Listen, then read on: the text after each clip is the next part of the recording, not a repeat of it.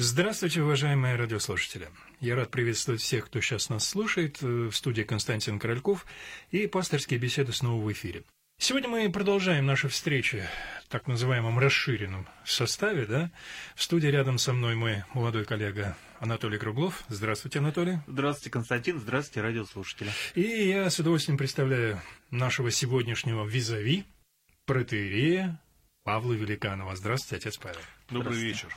Ну вот месяц назад мы начали наши, ну так можно, наверное, назвать молодежные, да, беседы э, с глобальной темой «Дар жизни». Вот, откровенно говоря, как я подумал, любую тему наших пасторских бесед, в принципе, можно обозначить как беседы о даре жизни, потому что, ну, это, наверное, самое глобальное. Мы такую тему взяли, мы ее начали, ну, а продолжать, я думаю, что будем сегодня. Тем более, что вот тема, о которой мы будем говорить сегодня, мы решили посвятить эту тему об инструменте жизни, о носителе духа, о теле.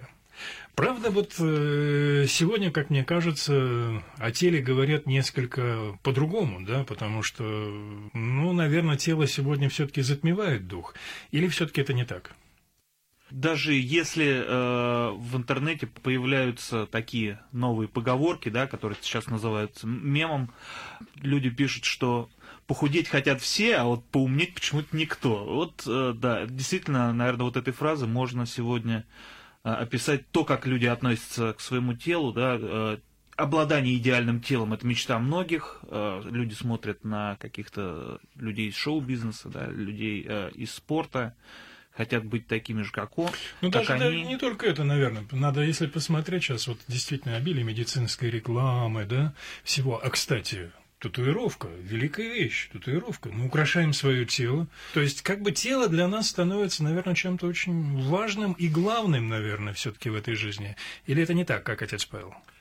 Ну, я бы предложил несколько другое измерение вопроса, потому что, как мне кажется, когда человек хочет похудеть и начинает предпринимать конкретные шаги в этом направлении, это уже свидетельствует о том, что он уже немножко поумнел. Поэтому, так скажем, противопоставлять процесс заботы о своем теле и процесс умнения я бы не стал.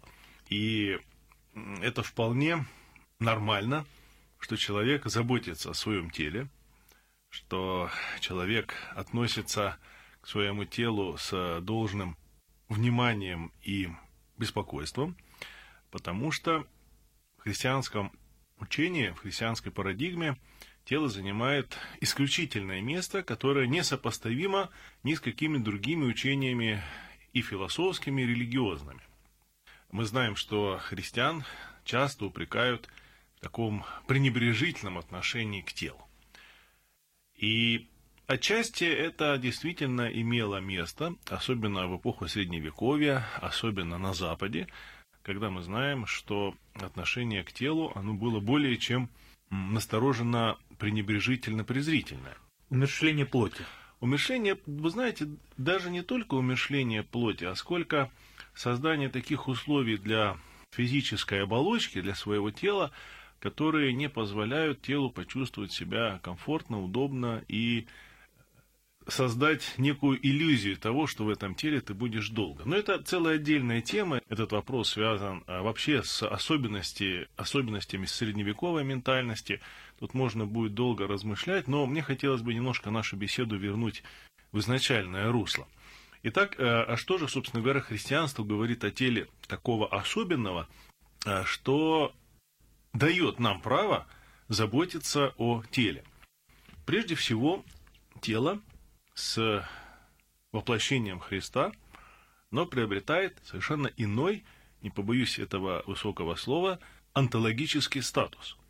Если мы признаем то, что Христос был стопроцентным человеком и стопроцентным Богом, что в одном лице святой, в одном лице Христа, как Сына Божьего, соединились человеческая природа и божественная природа, то тем самым становится понятным, что человек, как состоящий из тела, души и духа, поднимается на какую-то совершенно невероятную высоту. И все то, что мы знаем произошло с Господом нашим Иисусом Христом, его рождение от Пречистой Девы, его крестные страдания, его воскресение, его вознесение на небеса, все это напрямую связано с не эфемерной, не какой-то мнимой телесностью, а совершенно реальной, конкретной. И воскресает Христос не в каком-то духовном астральном теле, он воскресает в физическом теле. Точно так же, как и был. Но вот это уже сложный вопрос, потому что мы знаем, что то тело, в котором он был, и то тело, в котором мы с вами находимся, оно не обладает теми свойствами, которыми обладало тело Христова после воскресения. Мы знаем, что Евангелие свидетельствует, что он этим телом спокойно проходил через стены, через закрытые двери. И в то же самое время э, мы знаем, что этим же телом он точно так же питался – точно так же ел, как и все остальные люди. То есть явно здесь есть некая загадка, некая тайна, что с одной стороны это тело обладает привычными нам свойствами, физическими свойствами, с другой стороны в нем какие-то есть исключительные свойства, которые у нас на сегодняшний момент отсутствуют. И вот все это вынуждает нас очень внимательно задуматься над тем, а какова роль тела человека вот с точки зрения христианской веры. И эта роль огромна мы знаем, что христианство утверждает единственность, исключительность жизни, данной человеку. Мы не коим образом не разделяем взгляды целого ряда восточных религий на саму возможность метампсихоза, перевоплощения, переселения души из одной тленной оболочки в другую. Священное Писание в этом смысле, оно категорично. Человек один раз рождается в этом мире и один раз умирает. И вот то, что произойдет за промежуток времени между рождением и смертью, определяет его вечную участь. И дальше мы подходим к принципиально важному утверждению. Человек может спастись только в теле. Тело для него является исключительным инструментом, который позволяет что-то сделать с его душой настолько серьезное, что без тела это уже оказывается абсолютно невозможным. И вот тут, конечно, э, интересное очень поле для обсуждения, для дискуссии о связи между душой и телом, как душа действует на тело, как тело действует на душу. Это интереснейшая область, в том числе и медицинских вопросов, потому что мы все знаем, что к какому врачу не приди, он с легкостью скажет, да вы успокойтесь, скорее всего, у вас ваши, все ваши проблемы, они имеют психосоматический характер, а что это значит? Ну, значит, что-то у нас происходит в нашей жизни с душой такое, что неизбежно выплескивается и каким-то образом очень серьезно влияет на наше телесное состояние, на состояние нашего физического здоровья. И наоборот, мы знаем, что люди, которые ведут неправильный образ жизни, которые свое тело подвергают, ну, мягко говоря, ненормальному режиму функционирования, они не обладают здоровой психикой, устойчивым душевным состоянием, и, как правило, ну, эти люди едва ли могут быть названы праведными или приближающимися к такому состоянию праведности. Поэтому вот есть две, как бы, две крайние позиции. Вот между ними можно попробовать определить наиболее точную, э, наиболее правильную позицию христианина по отношению к своему телу. С одной стороны, христианин не должен давать своему телу все те поблажки, кто он естественным образом хочет, то есть он должен держать свое тело в узде. С другой стороны, эта узда не должна быть настолько сильно напряжена, чтобы тот самый ишачок, на котором мы добираемся к нашему спасению, преждевременно сдох. Да, но мне кажется, что здесь сразу можно возразить, вот это вот удержание тела в узде, которое требует действительно реально больших усилий. И, опять же, удержание тела в узде не даст возможности почувствовать себя комфортно, потому что ты должен себя все время в чем-то утруждать, в чем-то все время себя закрепощать. То есть это э, достаточно сильное воздействие на себя, и это принесет много негативного э, в нашу жизнь. Ну, хотя бы эмоции. Ну да, трудно психики. сказать, что человек, который себя постоянно сдерживает и куда-то себя направляет, он доволен своей жизнью и, наверное, счастлив. Не, ну, естественно, некоторые там занимаются, ну, качают вот эти мышцы, да, эндорфины выделяются, и они получают от этого какое-то удовольствие, но в целом вот все таки но это вопрос о счастье.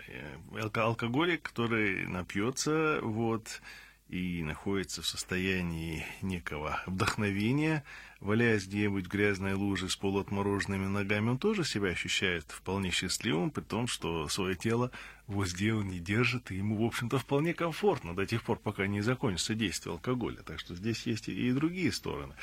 Понимаете, в чем дело? Вот ваш вопрос, он показывает, насколько распространенным является сегодня такой взгляд, что единственный способ такого правильного и легкого отношения к телу – это разрешать ему все то, что, все, что оно, он, он требует. Но ведь этот подход, он даже не то, что э, далеко не христианский. Он не работает, если мы даже э, уйдем от, от области христианства в область обычного здравого смысла. Представьте себе, что будет с ребенком, если мы его ни к чему не будем побуждать и не будем его тело принуждать делать зарядку, заниматься какими-то физическими нагрузками, не будем его принуждать к усидчивости во время обучения и так далее, и так далее.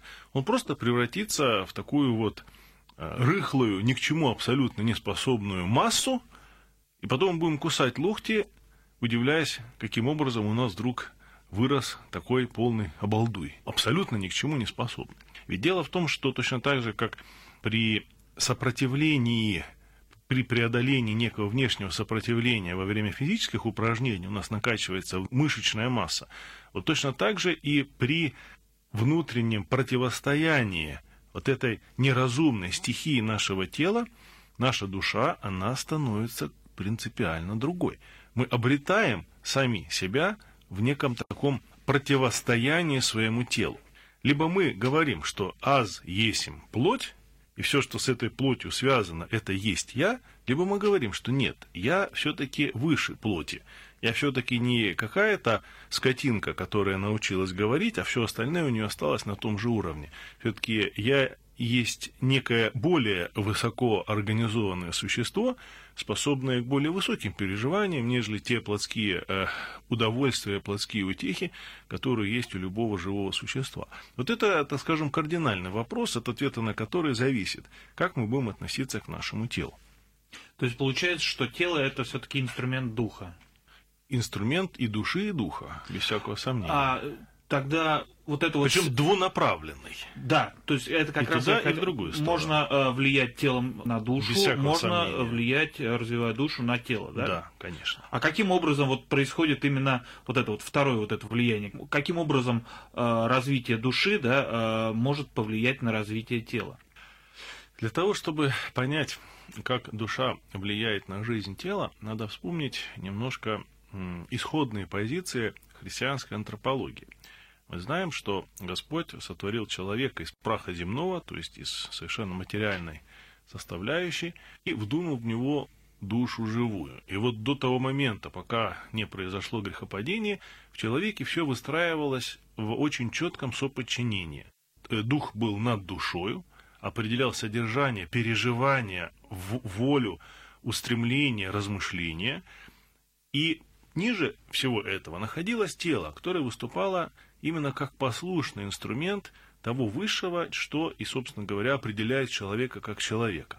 В грехопадении произошло глубокое извращение, изменение вот этой соподчиненности. И появился диктат тела над всем остальным. То есть человек встал с ног на голову. И вот когда происходит освящение и очищение человека в процессе его духовной жизни, по мере его приближения ко Христу, то человек потихонечку с ушей встает обратно на ноги. Его тело, во-первых, становится послушным. Оно перестает совершать такие бунты, с которым человек иногда не может справиться, его просто несет. Особенно это, естественно, связано с гормональной сферой, с тем, что связано с половой деятельностью и так далее.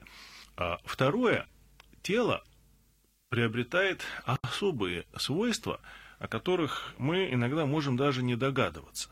Ну, в качестве примера можно привести хрестоматийный пример, когда какая-нибудь там бабулька, старушка во время пожара хватает двумя руками сундук, да, выносит его из своего дома, садится на него, вот, а потом этот сундук, там четверо или пятеро молодчиков еле-еле могут сдвинуть с места. Возникает вопрос, откуда у этой чахлой, жалкой старушки, никогда не занимавшейся бодибилдингом, вдруг такая невероятная сила? Очевидно, что в каждом человеческом организме есть особые скрытые силы, которые, ну, при необходимости, они вот таким образом могут раскрыться.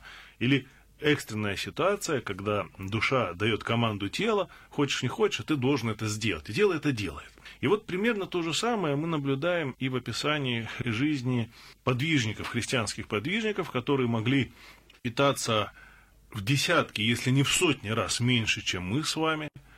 Есть буквально там даже не каждый день, и по количеству, и по качеству пищи, это, конечно, для нас было не то, что голодание, это просто было бы смерти подобно, и в то же самое время они обладали колоссальной физической силой, они полностью сами себя обеспечивали, работали на огородах, несли э, очень тяжелую, такую тяжелый подвиг молитвенный, участвовали в богослужениях и так далее, и так далее. То есть тело переставало быть таким абсолютным диктатором человеческого поведения. И здесь есть еще очень интересная вещь. Ведь любой человек, который занимается такой работой интеллектуальной, он прекрасно знает, что нет худшего врага для э, работы ума, нежели чем грех долгоспания. Тот человек, который много спит, у него голова никогда ничего соображать не будет. При этом покажите мне кого-нибудь из нас, кто не хотел бы спать как можно дольше – и вот, и вот здесь мы подходим к очень интересной вещи. Например, на Афоне монахи все спят крайне мало. Ну, представьте себе, каков будет режим жизни человека, если каждый день вы будете ложиться там в 10-11 часов вечера, и каждый день вставать, например, полтретьего ночи. И вот с полтретьего ночи там, до 8-9 часов утра вы будете стоять на службе. И причем стоять не просто там куда-нибудь уткнулись на мягкую подушечку и даете возможность телу дальше поспать свое удовольствие. А нет, вы активно участвуете, там поете, читаете, участвуете в самом богослужении. После этого вы идете покушаете, позавтракаете, на боковую, а нет, давай на послушание, иди работай. И вам будет дано где-то приблизительно еще днем возможность поспать всего лишь один час. Вот представьте себе, а, для обычного нормального человека такой формат жизни ну, будет казаться просто каким-то издевательством. Ну, да. Поначалу, да, поначалу, да. Но когда человек втягивается, то с ним начинают происходить какие-то удивительные совершенно перемены. Во-первых, если не брать вообще область то, что сутки увеличиваются на несколько часов, о чем каждый из нас мечтает, происходят качественные изменения внутри самого человека, в том, как он воспринимает окружающую реальность, насколько а, быстро и качественно его ум, его разум обрабатывает входящую информацию. То есть эти люди, они могут совершенно спокойно заниматься интенсивнейшим интеллектуальным трудом с минимальными трудозатратами и минимальной энергоемкостью. Хотя, казалось бы, все должно быть с точностью до наоборот. Все это говорит о чем? О том, что, конечно, к сожалению, вот этот культ безграничного доверия к нашему телу, который мы сегодня наблюдаем в такой вот э, мирской среде, он изнутри подтачивает и душевное, и телесное здоровье. Все античные мудрецы, которые немало внимания уделяли телу, они говорили о том, что да, в здоровом теле здоровый дух. Но эта вот взаимосвязь между здоровым телом и здоровым духом, она очевидна. Без здорового духа человек не сможет создать и свое здоровое тело. Это будет телом все-таки более чем уродским. Точно так же, как какой-нибудь культурист решивший накачать тебе себе ту или иную группу мышц, в конце концов он становится, ну, мягко говоря, это уже вопрос, конечно, э, вкусов, но едва ли он э, будет столь прекрасен, как, например, там какой-нибудь Давид Микеланджело. Отец Павел, а какое вообще отношение у христианства к, к физической красоте, да, потому что многие люди стремятся именно к неким своим представлением о красоте, и сюда входят там и занятия спортом, да, и украшение своего тела, там, я не знаю, ювелирными изделиями, у женщин косметикой, одеждой, да. стрижки, ну, пирсинг, да, да, татуировки. Вот, если позволите, отвечу вам одним эпизодом из «Потеряка». Однажды старец, монах, со своими учениками вышел в город по какой-то нужде, и вот по дороге они встретили потрясающе красивую девушку – такую высокую, статную, ну, просто вот, вот, вот, ну, ну, некий эталон красоты. И когда ученики увидели эту девушку, они сразу закрыли лицо мантией, чтобы не впасть в соблазн, чтобы не породить в своей душе огромное количество ненужных помыслов и сомнений в том, правильным ли путем они пошли по жизни, когда можно было встретить на своем пути такую красавицу и жить с ней долго и счастливо. А старец, наоборот, поднял свои глаза и провожал эту девушку своим взором до тех пор, пока она не скрылась из вида. И когда ученики это увидели, они ошарашенные посмотрели на своего учителя и сказали, «Старче, говорит, как же так? Как-то тебя это не соблазнило?» А он им ответил, «Знаете, друзья мои, я вот смотрел на нее и благодарил Бога за ту дивную красоту, которую наделил человеческое тело. О чем здесь речь? О том, что в той мере, в которой человек испорчен сам, он будет воспринимать и окружающий его мир – и для чистого человека все чисто. И прекрасно, когда человек себя украшает, но украшает не для того, чтобы, пардон, э, кого-то соблазнить и ввести в грех, что, в общем-то, чаще всего происходит, ради чего все это и делается.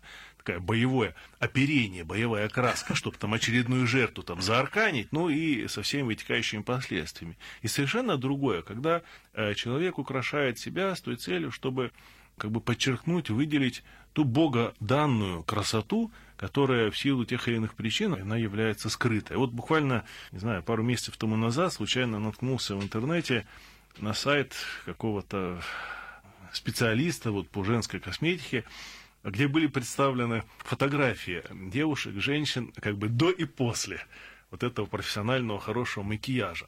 Ну, знаете, я прям с радостью посмотрел, насколько можно изменить образ самого человека, причем не пытаясь его механически втиснуть в какие-то нынешние представления о красоте, а действительно с огромной любовью и такой вот бережной тщательностью подчеркивая ту исключительность, ту уникальность каждого человеческого лица, к которому прикасался этот вот визажист. Вот. И я думаю, что это то искусство, которое имеет полное право на существование. Вопрос-то не в самом искусстве. Искусство всегда прекрасно. А как мы его используем? И если мы его опять-таки используем для соблазна, то проблема-то не в искусстве, а в нас самих. Понятно. Но если я вас правильно понял, что то вот на примере женщины в короткой юбке, да, то есть если женщина в короткой юбке э, надевает ее для того, чтобы соблазнить мужчину, ввести его в грех, это плохо. А если просто жарко и в этой юбке удобно, то в принципе в этом ничего плохого нет. Ну, я бы, конечно, ввел бы сюда некоторую поправку, что можно одеть и не короткую юбку, можно одеть юбку все-таки немножко подлиннее, потому что от этого ей сильно жарко-то не будет. Вот. К сожалению, мы живем в таком мире, где надо понимать, не среди святых людей мы ходим, и не надо давать повода тем, кто этот повод ищет. И без всякого сомнения, э, тут должна быть какая-то разумность и какая-то мера. Насколько действительно э, христианство, оно э, побуждает людей следить за своим телом, вот в каком плане? Тело это такой же дар человеку, да, как и душа, соответственно, и дается нам это вот в начале жизни, как говорится, одним пакетом, да, да. то есть одновременно дается и душа, и тело. Да. Когда человек э, начинает там не, не лечится, да, запускает свои болезни. Это действительно, это тоже... Э, это грех. Это тоже грех, Это да? грех, однозначно, да. Вот у святых отцов здесь была очень четкая, жесткая позиция, что никогда не надо просить у Бога болезни, потому что они сами тебя найдут. Но если болезни пришли, для того нам и даны врачи, чтобы с этими болезнями помогали нам справляться. И для врачей это подвиг, это форма служения, и для нас это тоже способ такого труда по преодолению тех скорбей, которые нам посланы. И, конечно, мы можем встретить иногда совершенно такие радикальные взгляды, радикальные подходы, когда человек решительным образом отказывается от лечения, мотивируя это тем, что вот его может Э, исцелить божественное вмешательство, да -да -да. какой-то чудесный случай. И вот здесь, конечно, такой вопрос очень более чем неоднозначный. Почему? С одной стороны, конечно, можно сказать, такой человек находится в глубоком заблуждении, он слишком много о себе думает, считает себя слишком достойным для того, чтобы Бог непосредственным образом вмешивался в его жизнь, и его надежды будут посрамлены. С другой стороны, мы знаем, бывают ситуации, когда даже врачи разводят руки и говорят, ну, вы знаете, мы вам тут ничем помочь не можем. И с другой стороны, на собственном опыте могу свидетельствовать о том, что как только мы в самом начале той или иной физической проблемы стараемся прежде всего решить наши проблемы в отношениях с Богом, то и наши телесные скорби, и, наш, и течение наших болезней, оно тоже меняется. Вот не надо забывать про то, что все, что происходит в человеке, так или иначе, оно все равно происходит в рамках этой выстроенной некогда вертикали. Дух, душа, тело. И как только мы настраиваем свой дух на правильное отношение к Богу, к людям, к окружающему мирозданию, неизбежно подтягиваются и э, как бы форматируются более правильно и все ниж, ниже находящиеся э, слои. Поэтому, с одной стороны, да, правильно, нельзя и греховно будет пренебрегать врачами. Но с другой стороны, полагать полностью всю надежду на то, что э, наша медицина она сможет однозначно решить проблемы, это тоже будет несколько наивно. Правильно здесь двигаться с двух сторон. С одной стороны, прежде всего, стараться восстановить некое душевное здоровье, сначала душевное, духовное исцеление, а потом уже и физическое. А с другой стороны, использовать те средства медицинские, которые находятся в нашем распоряжении, нам доступны. Ну, действительно, хочу здесь сказать, что опыт показывает очень много вот исцелений, чудесных исцелений, но все-таки это предваряет э, большая духовная работа человека самого больного, потому что святые отцы же говорили всегда о том, что всякая болезнь – это есть посещение тебя Богом. А посещение тебя Богом дается для того, чтобы все-таки ты посмотрел, что ты в жизни, может быть, не то и делаешь. Во взаимоотношениях, конечно, с Богом, с людьми. И, по-моему, очень многие исцеления, они, даже, наверное, те исцеления, которые были э, совершены Христом, во многом э, эти люди, которые удалось встретиться с Христом и получить это исцеление, все-таки это был длительный путь перед да, этим. Это был путь покаяния, покаяния конечно, да. да, конечно, это был путь, путь покаяния. Но я что хочу сказать. Вот если привести сюда в студию какого-нибудь врача, например, онколога, угу. который на своем опыте имеет огромное количество случаев, как печально закончившихся, так и успешно разрешенных, то мы услышим удивительные слова, что врач никогда не знает, как будет действовать то или иное лекарство, тот или иной метод терапии. Он делает со своей стороны то, что видит, и, скорее всего, оно должно работать, а вот от чего оно работает или не работает, не знает никто. И бывает, что один и тот же человек с одной и той же терапией либо исцеляется, либо, наоборот, у состояния гораздо еще становится хуже. Ну что ж, э, я так понимаю, у нас время подходит к концу, но главное, мне кажется, главное, что мы вынесли сегодня из этой э, беседы, то, что тело столь же важный, э, столь же важная часть человека, как и душа, и забота о теле, да, уход за телом, сохранение своего здоровья, это важно, нельзя противопоставлять нет, тело, дух, как это делали когда-то вот различные люди, вот, спасибо вам большое, отец Павел. Спасибо. Хочется пожелать нашим радиослушателям заботиться о своем теле, но прежде всего помнить, что душа должна быть ближе к Богу. Ну что ж, спасибо всем большое. Как всегда, нам немножко не хватило времени, но мне кажется, что мы эту тему сможем продолжить и дальше в наших встречах. Да, тем более мы не поговорили про татуировки. Да, это очень важный момент. Я думаю, что, может быть, в следующий раз мы как раз и коснемся этого. Я напомню, что сегодня нашим собеседником был отец Павел Великанов, а программу сегодня вели Анатолий Круглов, и помогал ему я, Константин Корольков. Всего вам самого доброго и до встречи в эфире. Всего Спасибо. доброго. До свидания.